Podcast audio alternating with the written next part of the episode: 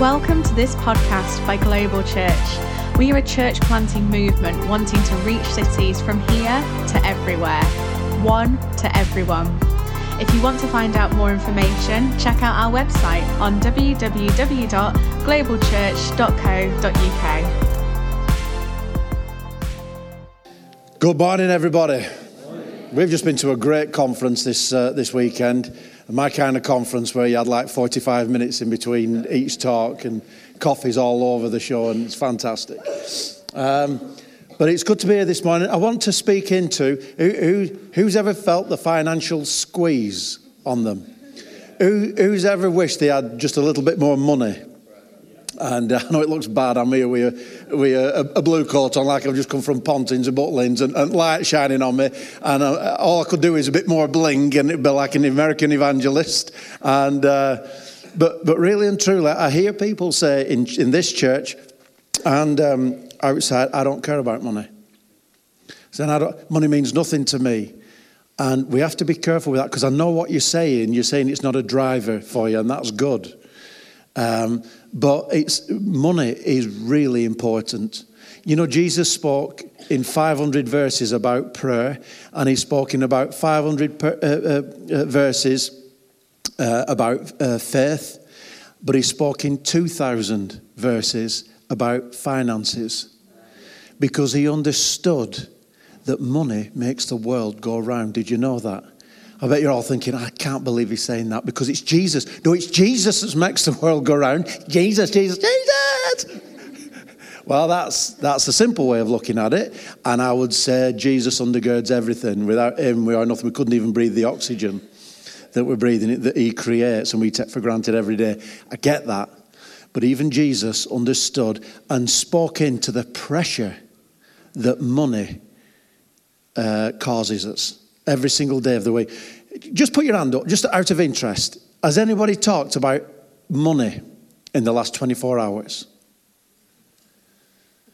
Now think about it, because some of you have got your hands down, but think about it, because you, you, you maybe haven't. I'm not saying you're lying or anything like that, even though, no. You might not have talked directly about money, but maybe you've talked about a job or, or retirement or what retirement has done for you and to your finances or whatever, or what happens, you know, if we have a, another child. And usually it's finances. We go straight to finances. Can we afford another child? you try telling your, your, your um, yourself, your emotions and your desires that you can't afford a baby on a Saturday night about 11 o'clock after fish and chips. Oh, I'm romantic. I haven't lost it. I haven't lost it. Still got it. so, you know something? People often say, oh, the church, that's all they're interested in is money. That's all they're interested in is money. And they've said that after like a three minute talk on finances. You know, at the end of each service, somebody will get up and say something about finances to encourage us to give, and then we give. Yeah? yeah. And uh, I, I get carried away sometimes because I've been to churches where they have music playing in the background. and then they tell you the stories of how they've given and how God has like blessed them with like all sorts. And maybe tonight God's speaking to you and drums. I'm thinking. and, then you, and then you give and then you come out, you sat in the car park afterwards thinking, they got me. I gave, I gave a lot more than what I wanted to give. They got me. And uh, I'm just joking. You can't outgive God. You can't outgive God. I'll tell you that for free. But the rest of it's going to cost you. But all the church is interested in is your finances. That's what you hear. When was the last time you went into the pub and said, they're only after your money? Or McDonald's, they're only after your money. Or for you people that are more middle class, you went for dinner. I've never been for dinner. dinner and tea and dinner and lunch. I get it all mixed up. I was once at Bible college and, and I was down, you know, for, for doing uh, washing up afterwards, dinner. So I was in there at lunch. And then they came to me after dinner and then, Dave, I think you're on washing up. I said, no, I did it at, at, at dinner time. And they were both looked at each other as. He said, are you from Lancashire? anyway, he got knocked out. So, anyway, back, back to this. Always after your money. They're always after your money. And uh, no, the church isn't after your money. The church isn't just interested in your money, it's interested in the whole of you. See, when was the last time you went for a beer and the, the guy behind the bar said, um, So, how, how's your health? How are you? I mean, should you be drinking this? Would you like an orange juice? How's your blood pressure? How's your kids? How's your wife? How's your husband? How are your relationships coming on? Is there anybody in your life you haven't forgiven yet? You, they never say anything like that. Well, I mean, you know, not all pubs are full of like morons, but you know what I'm saying. I mean, I live in them long enough to know that. But, you know, and, some, and people are interested in you in a pub. It's like a fellowship, it's like church, really. Often, when you go to a pub that's that's that's you, you know community based and everything, it's great. But so often, what we accuse the church of is just a lie. It's just not true. And uh, we've got to change our thinking. We've got to grab all the things. Before we go and trip things off our tongues, we've got to ask ourselves, is that the truth? And uh, especially with finances. And in these next four weeks, we're going to look at finances. We do this every year. Because I want you, I want money to serve you rather than you serving money. And money makes a great servant, but a bad master. And I have been desperate in my life for money, and it's an awful place to be. I've been on holidays where I'm saving for that first week. We've got two weeks' holidays. We booked a room, one room, me and Shelley, three kids. That's why we didn't have number four. I just couldn't perform me all that going on. I couldn't. So, Dad, can we bounce again? He said, Chance will be a fine thing. It's asleep. so, I forget I'm in church sometimes. I think I'm back in the pub. and I've worked, I've, I've, worked the finances out. And all that first week, I'm, uh, you know, kids, Dad, can we have an ice cream? I said, Why do you want an ice cream? It's, it's overcast. It's not that hot, really. I'm trying my best to get through that week so I've got enough money to stretch for the two weeks, only to find at the end of the week that I'd got more money than what I thought, which is a beautiful thing, but I've wasted a week of my one holiday. 50% of my holiday is wasted with worry. Does anyone know what I'm talking about? Am I the only person in this room that struggled financially? And so I want to speak into that because there is a way. God has a way uh, uh, within the kingdom of heaven to, for us to organize our finances and, and, and, and get through. And the way that God organizes the finances is not the way the bank organizes it.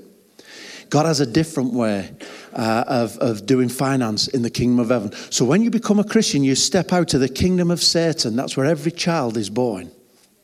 Every look at these beautiful babies in our church, but they are born into the kingdom of Satan, and they have to come out of that kingdom and into the kingdom of heaven. So that's why the message of the church is the most important message in the whole world. It's the most important. Can you see how high we view church and how high we view the Bible and how high we view God. Because to most of the world, we're marginalized, we're on the side. It's like, happy clappy. Such a shame that they need a crutch. And I understand that. It's, it's ignorance. They just don't know what they don't know. And I was the same, you were probably the same. But when you step into the kingdom of heaven, it's like a light bulb moment. You think, oh my goodness, it's all changed. And then you realize two things very quickly. One is God is better than what you thought he was. And the other one is you're worse than what you thought you were. Whoever gives himself the benefit of the doubt. You know, I drink, I drink, but I, you know, but I don't drink too much. I, I can count on one hand how many times I've been drunk. Wife's there going, lost his mind. I, you know, I speak my mind, but I, I'm, I'm very careful with my words. Timing's important, I think, when we bring in something, and I, and I like to, you know, I'm very caring for people. Don't we give ourselves, we big ourselves up so much. When you become a Christian, truth comes in. And lies are exposed, and you're just thinking, oh, I'm not that good. People, you're such a great guy, Dave. I'm thinking, I'm not. I'm, re- this is, I'm going back to when I was 19. But Dave, you were, we expected you to become a Christian. You were a good, good guy. I'm thinking, I've slept with half at town. There's me bragging again. I'm not a good guy. I'm a bad guy. And I've been fancying your girlfriend. Truth comes in. I didn't fancy. I just we just got on. We were bezies. We were bezies. You weren't bezies. You're after bedding her. Truth, honestly, it comes right in.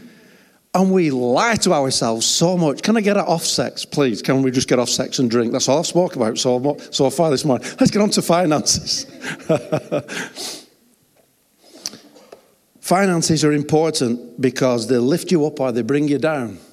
And we have got to take control of our lives. I hate budgets. Anybody like me? I, I hate budgets. You go for a mortgage, you know, what do you spend your money on? I don't know. I love playing with it. I send forms in like, well, I got three bubblies the other day. Going right into detail, go right into it because, of, and, and, and what do you spend on clothes? Well, I bought three pair of underpants the other week. I was going for it. So, budgets are good. I'll tell you why, because they don't lie. Budgets hold you to an account. Budgets are not just important, they're vital. Now, if you're like me, I don't always go into huge detail, but I know the finances of, of I know how much goes here. I have properties and stuff, so I need to know how, how many mortgages have been paid. And I know, I, and, and, and, when it comes to food and stuff like that, I'm in the general ballpark. I don't say to Shelley, you've got £52 and 8 pence to spend this month, uh, this week, sorry, today. All right, go and get your hair done. We've, we've, you know, so, but they're important. So I'm not, I'm not poo-pooing it at all. In fact, the opposite. I'm saying we need to get, we need to get hold of ourselves and get hold of our finances. But I want you to know that when you do that, you may find that your expenses are far greater than the finances that you've got. And that is what I want to speak into because God wants to do something in your finances, and many of you are new believers. And what I'm about to teach you today is not British, it's Jewish. It comes, but it's not even Jewish in, in, that respect. It comes from the heart of God Himself. And this is how God wants us to do finances. So uh, I'm going to go through a lot of scriptures this morning. And I know even just saying it can put you off. You're like, oh, please, just, just keep it funny. And then we can go and have a coffee and go home. Funny, fuzzy, and friendly. How do you grow a church? Pies, peas, and pantomimes. That used to be the thing in Lancashire. Eh, you'll get them in. You'll get them into your church. Pies, peas, and pantomimes. So I want to look at funny words today in the Bible: tithes and first fruits. Tithes and first fruits. Tithe just means ten percent. And you know where we're going with this, don't you? when the bucket comes round, we need 10%, otherwise we'll break your legs tithes and first fruits. And um, two other words that we need to look at are sacrificed and redeemed. Sacrificed and redeemed. So, first, first scripture up is from Exodus chapter 13. The Lord said to Moses, Consecrate means set apart. Set apart to me every firstborn male, the first offspring of every womb among the Israelites belongs to me whether human or animal. So the firstborn that opens the womb as it comes out, that belongs to God. Exodus 13, verse 12 says, You are to give over to the Lord the first off offspring of every womb. All the firstborn males of your livestock belong to the Lord. Who do they belong to? Redeem them, that means to buy them back you redeem a house. You know, at the end of its term, you, re- you redeem the mortgage. You know, the mortgage is paid. So you pay for, uh, pay with a lamb every firstborn donkey. So you don't, you don't sacrifice the baby donkey, you, you, go, you go to the lamb, the firstborn lamb, and you use that to sacrifice for a donkey. So it says, redeem with a lamb every firstborn donkey, but if you do not redeem it, break, break its neck. In other words, it's useless to you. Redeem every firstborn among your sons. It's, it's like you cannot use this. This is not yours, this is God's. Now, we, we are very sensitive in our day and age, uh, millennials and all that kind of stuff, and postmodernists. And if you don't know any of them details, don't worry, you're not missing anything. but we're very, very sensitive. You, uh, people just can't wait to be offended. Have you noticed? Well, I'm just so offended at that. I'm thinking you need to get out more. I haven't even got revved up yet. But they're easily offended. They don't get it. And also, we don't come from an agricultural background. Even now, with, you know, chickens are done. I remember in Africa, this pastor said, You like chicken? I said, I do like chicken. No, he was saying, You like a chicken? I knocked him out as well. I'm joking, I'm joking. So he says, You like chicken? I went, Yeah, yeah, yeah. I didn't know. He got up, this is a pastor of a church, got up off his chair and he ran. this chicken's going round and he dived on it, got his knife out, neck's gone, and blood's going. And I'm thinking, I can't eat it. I feel guilty now, you know, poor little thing. I got over it fairly quick, but the thought was there. so you're like, flipping out. And then they're, they're plucking it. And then they're cooking it. And I just thought, well, I was hungry. And you know, when you waited for ages, I'm thinking, it's going to take forever to get this thing. But you see, I'm not from an agricultural background. And even seeing a chicken, Shelley said to me, forget chicken, think of turkey now. Dave, put your hand in there and pull everything out. I'm thinking, oh, goodness me. Help me, Jesus. Oh, I'm holding my breath, thinking, I don't want to smell any of this stuff. Going in. And we are so ultra sensitive. We don't get it. I remember him killing a goat for us. Honestly, there's mass slaughter when I go to Tanzania. They killed this goat, but the knife wasn't sharp enough. Oh, yeah, it was bad. Eh! I'm going, no. See, I know some of you are not laughing because it's just not funny. Well, you can either sulk or laugh. I choose to laugh because what else can I do? It's a circle of no control. It's dead and gone. It's been. It's like, yeah. It's, I could go like that. That was really bad. And it was at the time, but I've, I just, sometimes you've just got to laugh at life, haven't you? So I'm just saying, we're so sensitive, but when we go into the Bible, it's an agricultural society, yeah? And I think God, in His wisdom, had the Bible written at that time on purpose because God's way of doing things is more agricultural than it is industrial. And so, meaning, um, I don't know, just, it just came into my head. meaning, it's more dynamic. It's more like, you know, you get a pig, you buy a pig, you mate it with another pig. Anyway, it's agricultural. Let's leave it at that and move on. Here we go. so the firstborn has to be uh, sacrificed. It's God's. Or it's used as a, to redeem something else. And so Jesus comes, and John the Baptist saw Jesus, and he saw him coming toward him in John chapter 1. And he said, Look, the Lamb of God who takes away the sin of the world. Jesus the firstborn from God. He comes and God gives him for the world.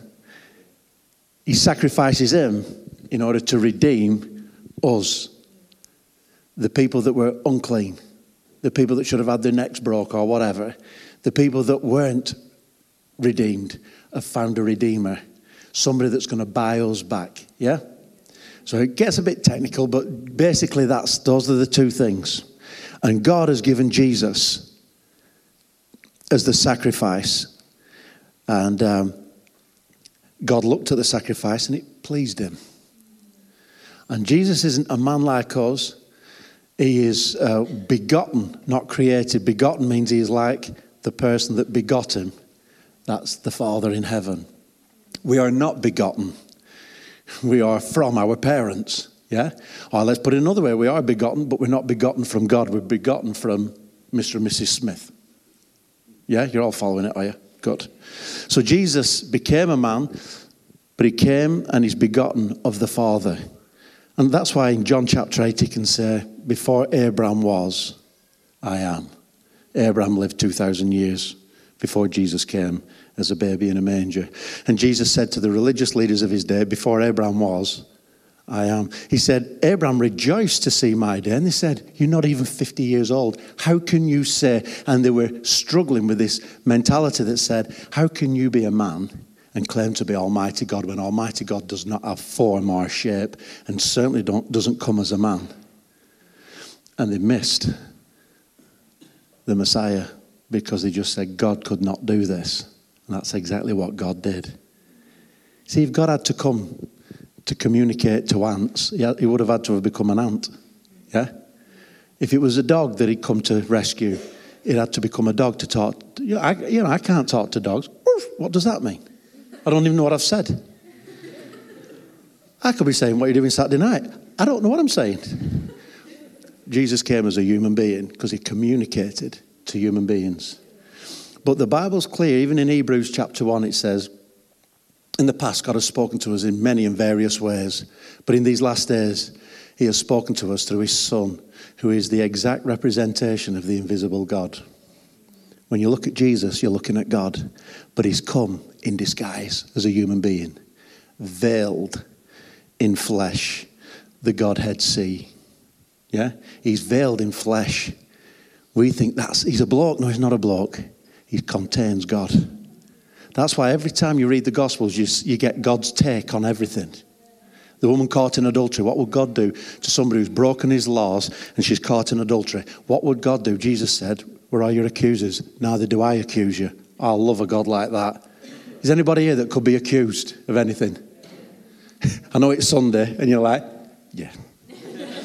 and he, but he doesn't accuse us. Then he says this go and sin no more. It's like, go and sin no more. You know, policeman, ed teacher. No, no, no. Go on, I, I want to empower you to change your lifestyle. That's what he's saying to her, giving her hope. That's what God's like. I wonder if there's anybody here this morning needs that kind of word. You've messed up this week. Neither do I accuse you. Who's accusing you? Or the accuser. You know what Satan means? The accuser of the brethren. I wonder who's been accusing you this week. Could be people, could be your mind, could be Satan. But you know what? God says, I don't accuse you. Go and sin no more. Start again. Beautiful. I have lived like this for 30 odd years. It's the best because I mess up. Do you? And it's just so good. I come and I, I'm strengthened and I'm accepted by God. And the whole world can accuse me. But the one that really matters, who's going to judge me on Judgment Day, says, I don't accuse you. Boom! Forgiveness. I don't deserve it. And neither do you. I just, well, we're too posh and too polite to receive it. I'm not. I'm not. I need it. If I'm going to face today, I need forgiveness. Anyway, can we get back to money? Here we go. God didn't wait until we believed, He gave His Son in faith that we would believe. And Jesus is like the prototype for the new creation, new humanity. And so it says this But God demonstrates His own love for us in this while we were still sinners, Christ died for us. While we're still rejecting God, Christ, He didn't wait to see, because if I sacrifice Jesus, I'll be left with no, no other human being here. If I get rid of my prototype, if I kill him, if, he's, if I allow him to be killed, I should say, then I could lose everything. But he set, God doesn't feel like that, by the way. I'm just letting you know the train of thought. God sets the, the principle of first things first. And he says, What I'm expecting from my people, I do it myself. So he gives his son first, the prototype, so the rest of us, when we believe, he's like, I'm, I'm believing for an harvest and then you say, I believe in Jesus. Dave Shore says, I believe in Jesus. And all of a sudden, they all start to come in. And it says about Jesus, for the joy set before him, he endured, he endured the cross, scorning its shame, because he saw the harvest. It's important that we see this. Another scripture says this For those God foreknew, he also predestined to be conformed into the image of his Son that he might be the firstborn, Jesus, he might be the firstborn among many brothers and sisters. But God gave him first, and he believed for the rest. God didn't wait to see if we would repent and believe first. No, God knew about putting first things first. Who gave, have you ever thought about this? Who gave God the right to kill all the firstborn in Egypt? If you don't know the story, God uh, uh, took uh, a man, Abraham, from him. He created a family. From that family, he created a tribe. From that tribe, he created a nation in Egypt. And the Pharaoh, the first Pharaoh that they encountered, Joseph found favor with him, but 450 years later, long after Joseph's death, um, there were new pharaohs, subsequent pharaohs, and because the Israelites had grown so many, then uh, they were frightened of them with the Egyptians, so they just said, let's make the life hard, let's hold them tight in slavery. And so they did. And they never paid them good wages or anything like that. They treat, mistreated them. And then God redeemed them. He bought them and He brought them out of Egypt. And, um, and what the last plague or the last punishment to Pharaoh's disobedience was this Let my people go, or tonight at midnight, your firstborn will die. And uh, the angel of death will come over you, and the firstborn will die. And then his, his message to Moses was kill the firstborn lambs. Get the blood and get some hyssop and, and, and uh, some sticks and stuff like that with cloth on. Dip it in the blood and put it on the doorposts. So when the angel of death comes over and he sees the blood, he will pass over. And he won't destroy your firstborn. And so they did that. They put the blood on the doorpost, and the, the angel of death came over. It passed over the Israelites, but it took the life of all the firstborn, Pharaoh's house, and all the people in Egypt. And there was great wailing and weeping and everything. God's judgment had come upon them because they refused to obey Him. And so, and you know, they were keeping God's people locked in. The amazing thing is this that God had told His people to go and borrow jewelry and clothes from the Egyptians so they could go and worship him. And they did that. And um, that night, the, the, uh, uh the Israelites went out with all the wealth, all the national wealth, the GDP of Egypt. Years and years, centuries of no money, no pay. And God let them walk out with all the riches. Just an amazing, amazing story. That's why Pharaoh chased them. He didn't chase them because they were like they're going to worship God. It's like they've got, they've got all our stuff. And he went and God opened up the Red Sea and they walked through the Red Sea in a miraculous way. And then Pharaoh and his armies came and God closed up the Red Sea. And that was the end of that. And God's people came out on the other side. And that's a picture of what Jesus did on the cross. His blood was shed so that death can no longer have any hold on us, no sting. Yes, we all have to die, but you know what? Nobody, nobody dies forever. Death is just a doorway. We will all live into eternity, whether it's heaven or hell. We will exist. You don't cease to exist. We will still live on into eternity. But you see, the blood on the doorpost protects and saves. And for the believer, when we die, we know we have a place in heaven. We have the assurance in our heart, the deposit of the Holy Spirit living inside of us saying, You're mine. You belong. You're in. And the passion of Shelley's heart and my heart is that we want as many people, not just in York, but in Britain. And not just in Britain, but throughout the world. We want as many people won to Christ so that when they believe in Jesus, what we're actually doing is coming under the blood. And we're forgiven, but we're protected. And when judgment day comes, we will walk free. So, anyway, it's a shame for us because we are Gentiles, we are not Jews. And uh, I'm a very poor teacher. Uh, you may have gathered that. I'm a very poor teacher. I'm a preacher. I'm not really a teacher. A teacher has it all logic A, B, C, D. I'm a preacher. I get excited about something, go off course, and then come back on. And then I'm off piste again. I'm in the deep snow, and then I get back on. And um, but you know, somebody who knows. So I've, I've, uh, I recognise that about myself. There's a great book here. It's called The Blessed Life by Robert Morris. He's an American. Uh, I've begun to love Americans. I didn't trust them, if I'm honest. But this guy's an amazing, amazing fella. It's a great book uh, and a great read. Get hold of that. We'll be dipping into this uh, as we go through. And I'll be showing more books. There's another book by a, a Jewish man called Jeff Letts. And he's a businessman, but he's an awesome fella when it comes to finances and living a great life. Anyway, let's crack on.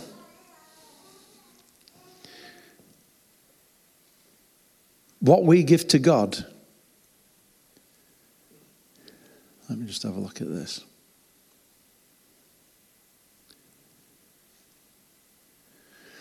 I started with this thought Who gave God the right to take the firstborn in Egypt? It's because the firstborn of any nation belongs to God. It's His. the whole world is His. If you read Psalm 24, verses 1 and 2, the whole world is His. But the firstborn belongs to God. And um, we don't, so often people don't know that and they don't believe it. But here's the thing what we give to God is never lost. What we keep from God is always lost. Tithing is not just in the law of Moses, it came before the law of Moses, it came in chapter 4 of Genesis. Came even before that when God said, All the trees of this world you can eat from, but the tree of the knowledge of good and evil you mustn't touch. Why? It belongs to God. It belongs to God that. You can't touch that. When we take something that God says you can't have, God will take back what He's already given you. So what happens is, is Adam and Eve took from the tree of the, uh, uh, the fruit from the tree of the knowledge of good and evil. God expelled them from the garden. He gave them the garden. He didn't give them that one tree. He gave them many trees, but that was prohibited. I want you to see something here. The firstborn is not yours to keep. So it means nothing to us that at this point. But in, in Israel, when they're agricultural land, especially when you've not a lot of money, you're like, I don't want to give me firstborn lamb.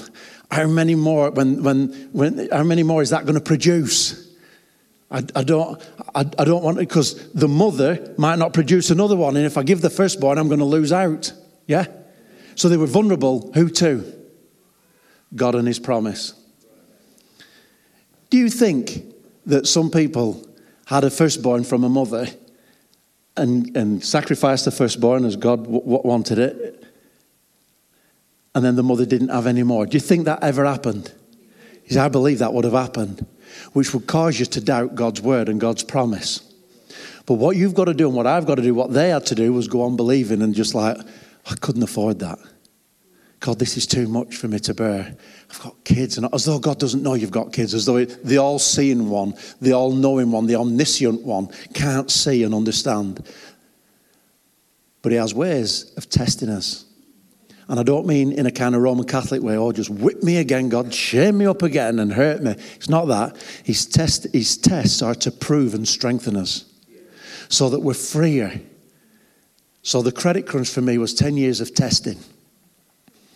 And, and out the other side, my heart is bigger. My mind is more at peace when trouble comes, when financial. I had four boilers went in one Christmas and I had no money. To, to, and there's kids that need hot water and heating and stuff. And I had to get four boilers. And God had to give me wisdom to know to get four boilers with no money. It's a beautiful thing.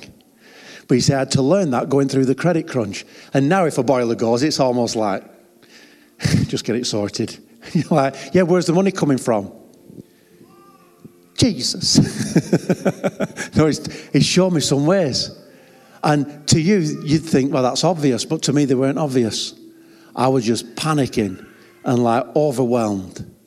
And so a lot of this teaching comes out of that, but it's, it's, it's not just coming out of my experience, it's coming from the Word, which is more important than my experience or your experience there's a, there's a sense that the Israelites were held back from letting the firstborn go because they don't know how many more lambs are going to be produced. But God says, don't, have, don't wait for 10 lambs and give me the 10th, 10th one. Now you've got nine. You know you've got nine. He says, give me the first one. Can you see the twist? Jesus said something similar in Matthew 16. He said, Forever, whoever wants to save his life will lose it but whoever loses his life for me will find it. And there's a way of losing in order to get and to gain. Exodus 23 The first of the firstfruits of your land you shall bring into the house of the Lord your God. Proverbs 3 9 to 10 Honor the Lord with your possessions and with the firstfruits of all your increase. Your, so that your barns will be filled with plenty and your vats will overflow with new wine. Well, if you work in a bank or if you work at H&M or if you work in a, a bar or if you work in a factory or if you work in an office, you, you, you know, we're not talking about vats and stuff like that, but increase will come. Your wine store, your store of wine and whiskies might increase your food will be plentiful, in, not just in your fridge, but in your freezer. I, I, know you don't have it in your freezer. I know you have fresh every day. I get, I get all that. You know, none of us go to Iceland, do we? You know, I, I get it. I get it. But what he's saying is you'll be overflowing. Why? Because you put f- the first of your first fruits. So them are your potatoes and your peas and your carrots, all the things in the ground and stuff, all that that comes up. He doesn't say, um, you know, give me anything from that. He says, he says, Give me the first, the first of the first fruits. Let me just take us very quickly. My last scripture, I think it is, is in Genesis. Next to last scripture. It's in Genesis. And it's about Cain and Abel. They, bought, they both brought offerings to God. This is in Genesis chapter 4. And it says this In the course of time, Cain, he's the, old, he's the, uh, the eldest brother, in the course of time, Cain brought some of the fruits of the soil as an offering to the Lord. And Abel also brought an offering, fat portions from some of the firstborn of his flock. The Lord looked with favor on Abel and his offering. But on Cain and his offering, he did not look with favor. So Cain was very angry and his face was downcast. So let's just read that again. In the course of time, Cain brought some of the fruits of the soil. He didn't pay any attention to it. He just thought, yeah, I'll get some apples, get some of this, get some of that. Yeah, I'll take that and I'll, I'll offer that to God because it's an offering. I need to bring something. That's how God's made us and that's what I'll do. And he just, but he didn't bring the first of the first fruits. The ones that come up first. And he's like, oh, I'm just harvesting these. Oh, no, no, I'll keep hold of these because I don't know whether the rest of the first fruits will come up because they had two harvests. So it's like, I don't know whether the rest of this will come up and then I'll have to wait till the next harvest before I've got any stuff to sell and then I've no money. Yeah. So instead of giving the first of the first fruits, he gave some of the first fruits. And he couldn't be bothered. And that's not what God had said to him. And then Abel, he brought some of the fat from some of the meat from his firstborn lambs, and it was acceptable to God. And many believers don't tithe, they don't give 10%. And they, they always say, Well, I can't afford. Everyone, every one of them has said, I can't afford. I've said it. When I first became a Christian, I thought, well, first I gave it, and then after a while, I thought, that's a lot of money to give.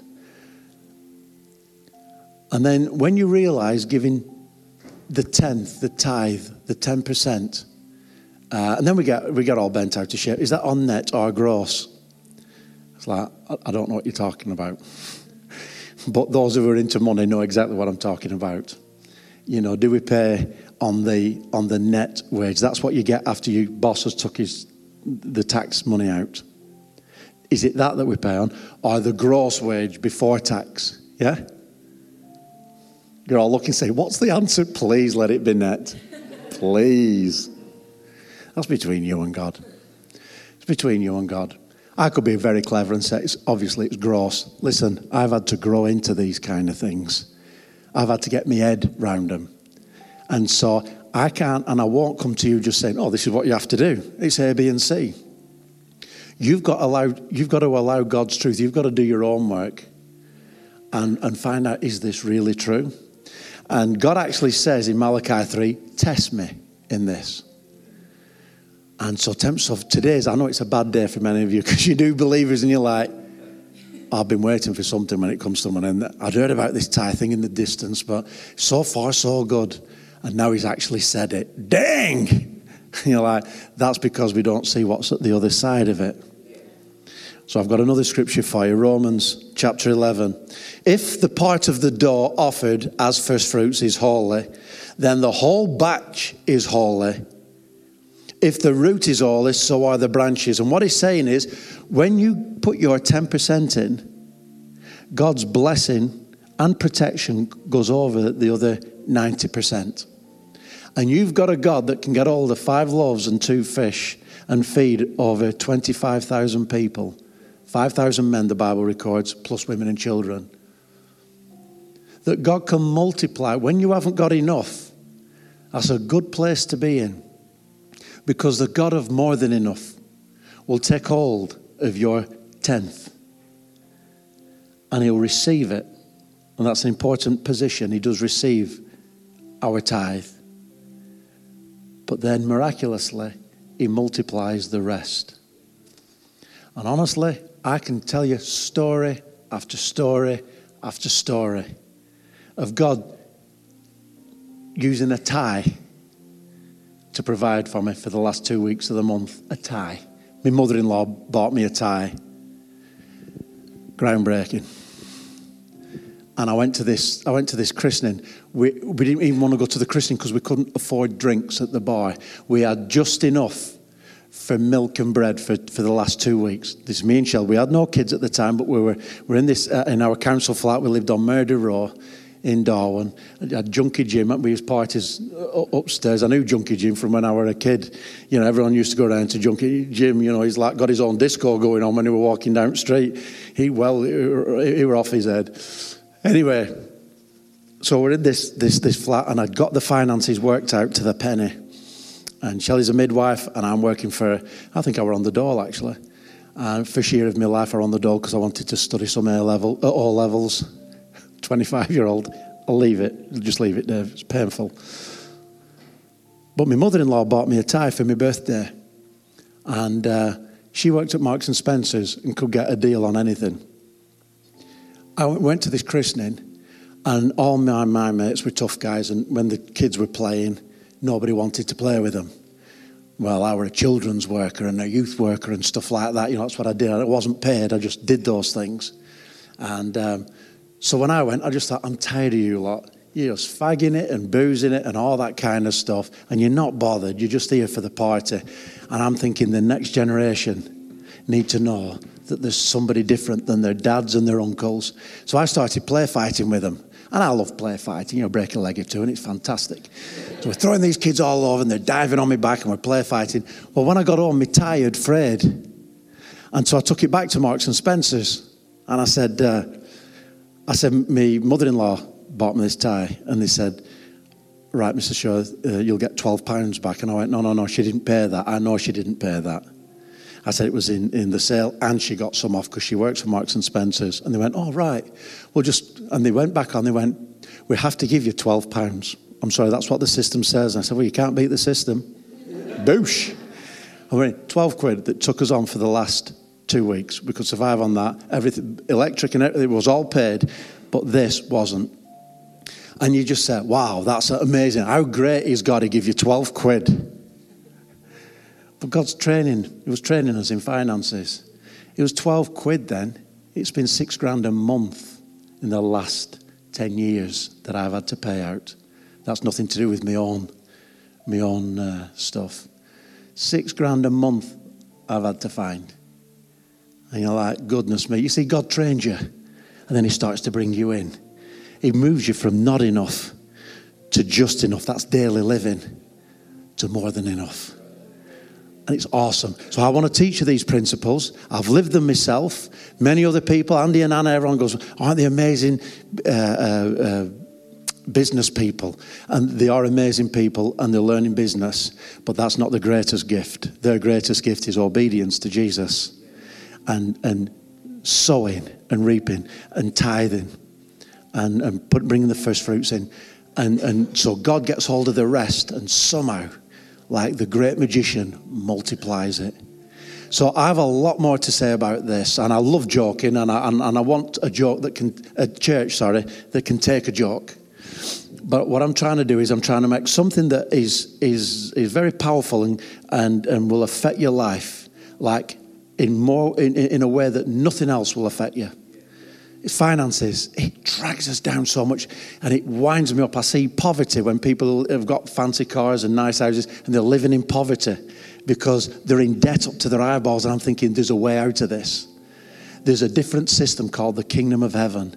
And this is how God gets it. And He says, first of all, you put first things first, you give your tithe, and then you trust me with the rest. And it's just so good. God is not a one arm bandit. I wish He was, because then you just said, put it in, pull the thing in, it'll come out. He's more dynamic than that. But we have to learn to trust Him. Listen, I've gone over way, way too much, you know, and Chance is being patient with me. But um, everything we do in life is based in faith, whether you're a Christian or not. When you get married, it's a step of faith because you don't know who he's going to become or not become, and who she's going to become or not. Everything we do is by faith. The job that you're in is by faith because it can come to an end like that. That's why we teach business in church to get your own business, get a hustle going alongside your job. Why? Because jobs are not for life. There are so many things. There's no guarantees about your children, how they're going to turn out. There are no guarantees. I've just been with my sons in London, you know, and just working in the life, trying to get into the thinking. I never stop being a dad. And I, am getting more sensitive now when I've said enough, and they're like, how dare they? So, you know, we learn, but I'm never stopping being a dad because there's no guarantees. And we just keep going. So, let's just bow our heads. Maybe today is your day to actually come and have faith in the living God. He's not just God, He's a living God. And He acts and He speaks and He moves in our lives. If today you want to put your trust in God. Believe in Jesus and accept the forgiveness that the Father has for us. If that's you today, you start a new life, stepping into the kingdom of heaven. If that's you, just raise your hand as a, a step of faith and allow God to bring His eternal life to you. Let the light bulbs go on in your life. If that's you, you just raise your hand. Is there anybody we can help this morning?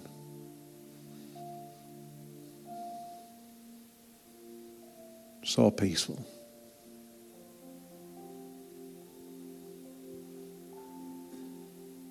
Father, I want to pray for us as we, we have heard your word and some scriptures. And Lord, you can use my teaching, then that's a miracle in itself. But Father, I pray that we get first things first and we understand that the first 10% goes to you.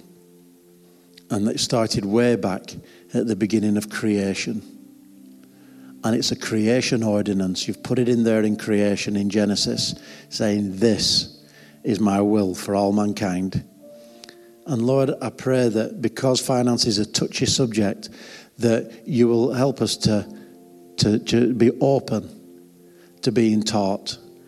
Nobody's trying to blackmail or to kid or to con but what we're trying to do, Lord, is to teach something that Satan himself is frightened of because he knows the power of the tithe. The power that once we give that tithe, the power of God comes upon all our stuff. And the lack of giving the tithe keeps us in poverty. And Lord, to get this, is an amazing shift in our thinking, especially in the Western world. So, Father, I want to pray for a teachable spirit, for an openness of heart. That, Lord, we can come and ask questions and not just take it and say, it must be right, Dave said it, but to come and ask questions and to, to dig into it and to find out, is this really true?